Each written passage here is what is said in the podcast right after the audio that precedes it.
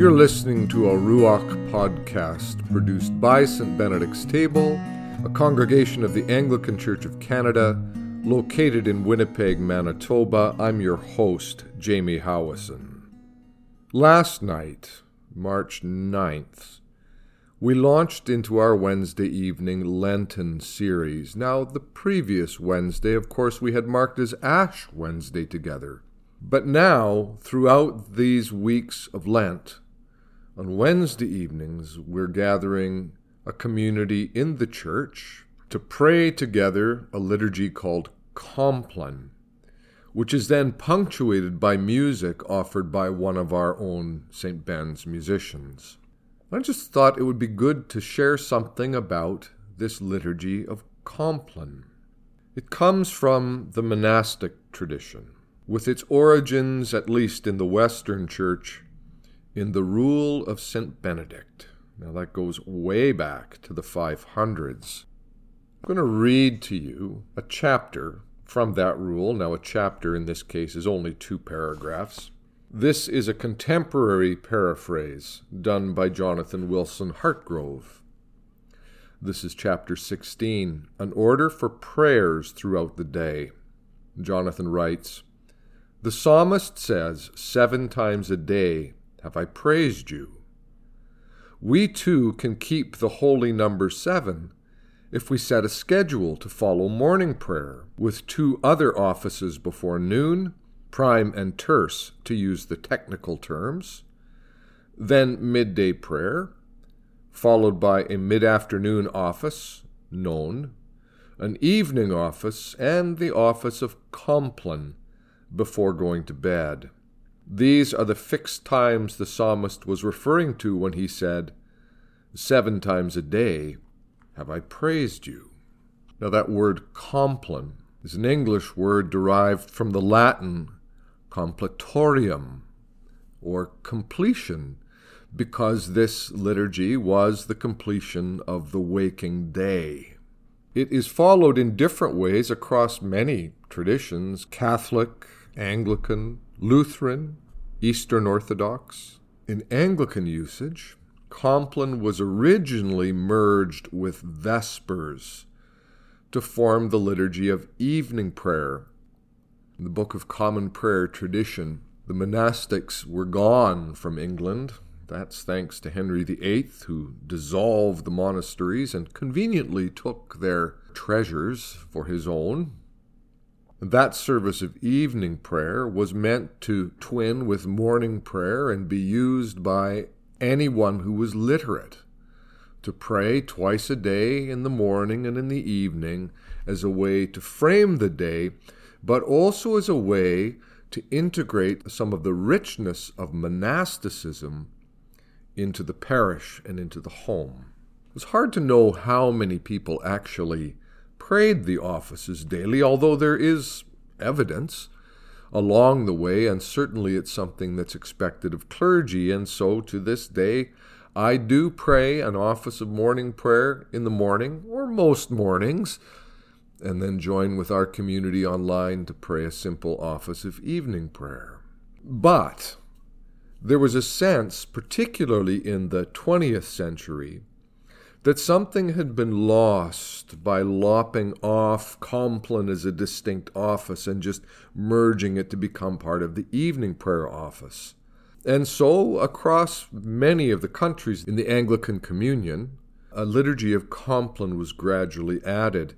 In the case of the Canadian Church, it came to us in the prayer book of nineteen sixty-two, where it appears on page seven hundred twenty-two, tucked almost at the very end of the book. It is that liturgy that is the basis of what we do on Wednesday nights during Lent. There is a simplicity, a beauty, and an elegance to this liturgy. And I know that whenever we've done it over the years, generally in Lent, it's been something really appreciated by our community.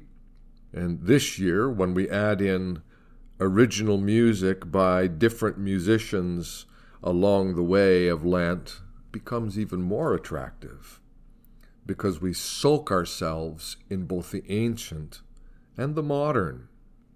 Now, one of the aspects of Compline is a hymn before the ending of the day. This hymn is attributed to Saint Ambrose, so it goes way, way, way back, but was translated into its prayer book form by John Mason Neale in eighteen fifty-two, and that's when it became more commonly used in the English Church. A setting of this traditional hymn was composed by our own Gord Johnson, used regularly at our monthly Hear the Silence contemplative liturgies, and also available as an option to our musicians in these Lenten evenings. We're going to end this podcast with Gord's setting of the song. We've released that before, way back near the beginning of our music podcast series, but it seems right to release it here again. But before that, I want to play you a little excerpt of the liturgy as it was sung in the King's College Chapel in Halifax back in twenty seventeen, when I was there on a five-week silent retreat. Now, five weeks in silence and self-exploration can be a pretty grueling thing. It was probably the toughest five weeks I've had in my life, and also in so many ways the very best five weeks I've had in my life. Monday through Friday, we were together in the chapel for morning, midday, and evening prayer, and at one of those services, Eucharist was also celebrated, all according to the Book of Common Prayer. And then on Monday evening and Tuesday evening at nine thirty, we sang Compline. Monday night was led by a small choir of the men, Tuesday a small choir of the women. It was funny because often when evening prayer had ended, maybe five thirty, quarter to six, and I'd had my dinner, and I looked at the clock and thought, how am I going to make it all the way from now, say six thirty to nine thirty? The clock would tick by gruelingly slow. But nine thirty would come, and I'd cross the quad to go to chapel and just get instantly immersed in a liturgy of incredible beauty.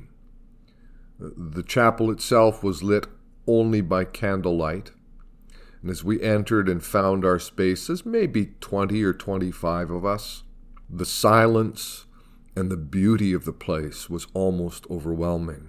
And then at nine thirty, we'd begin. Well, on one of the last weeks that I was there, I decided I wanted to try to capture some of that sound, just using the recording device on my iPhone, tucked it on a ledge behind where I was seated, and pressed record just as they were beginning to sing the hymn before the ending of the day. The first verse was marked by a lot of background noise, but by the time the second verse begins, from evil dreams defend our sight, there was good clarity to what they were singing. And that recording continued through the closure of that hymn, on to keep us as the apple of an eye, hide us under the shadow of thy wings. Then the anthem, preserve us, O Lord, while waking, and guard us while sleeping, that awake we may watch with Christ, and asleep we may rest in peace, which is immediately followed by the Nunc Dimittis, or the Song of Simeon, and a reprise of that anthem. As I play this for you, you will hear in the background the sound of clanging. Well, that was Father Gary Thorne, who had taken the thurible, the incense pot, got the incense burning, and then had walked through the chapel slowly, swinging the thurible on the chain, and what you're hearing is the clanking of the chain against the incense pot as he walked through and sensed all of us who were there and all of the spaces in the chapel. It was a moving and sensory experience. You could see him moving in the candlelight. You could smell that rich incense and hear that sound. And combined with the singing of this part of the Compline office, it just moved me so deeply. I have always loved Compline since the first time I sang it way back in my days as a divinity student at Trinity College in Toronto, but I think those Monday and Tuesday nights in Halifax over those five weeks just sealed it for me. This is a liturgy that for me just puts me in a place of profound peace, which is, of course, what it's meant to do. To complete the day and let you go for your night rest at peace. So first, that excerpt from the University of King's College Chapel, recorded on an iPhone, so not the greatest recording, but you can hear it. And then we'll close with Gord Johnson's setting of that night hymn. From all your dreams you've had my hearts. From mighty fields and feathered seas, tread on the foot our ghostly forth, that no blue shall be made old. O Father, that we ask thee now, through Jesus Christ, thine only Son, who with the Holy Ghost and thee, doth live and reign eternally.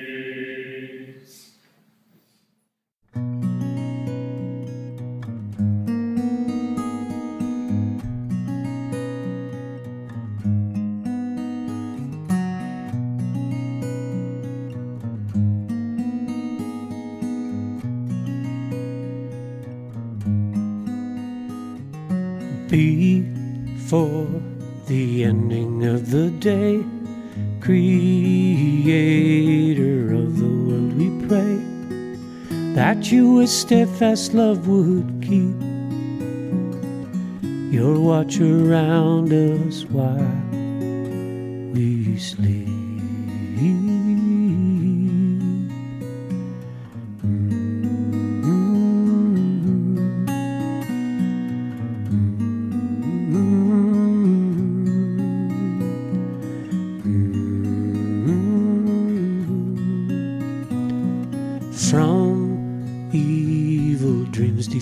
Sight from fears and terrors of the night, tread underfoot our deadly foe,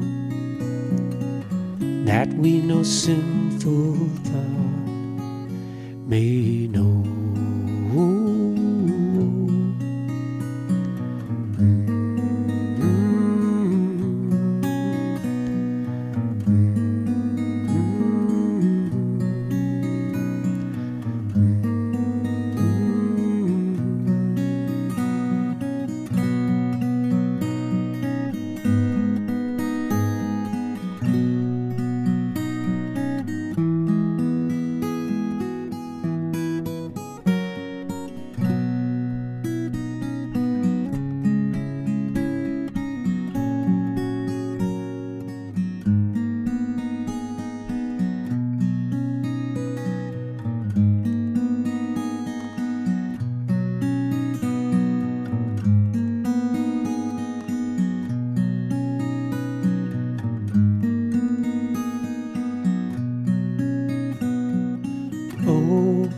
Father, that we ask be done through Jesus Christ, your only Son, and Holy Spirit, by whose breath our souls are raised to life from death.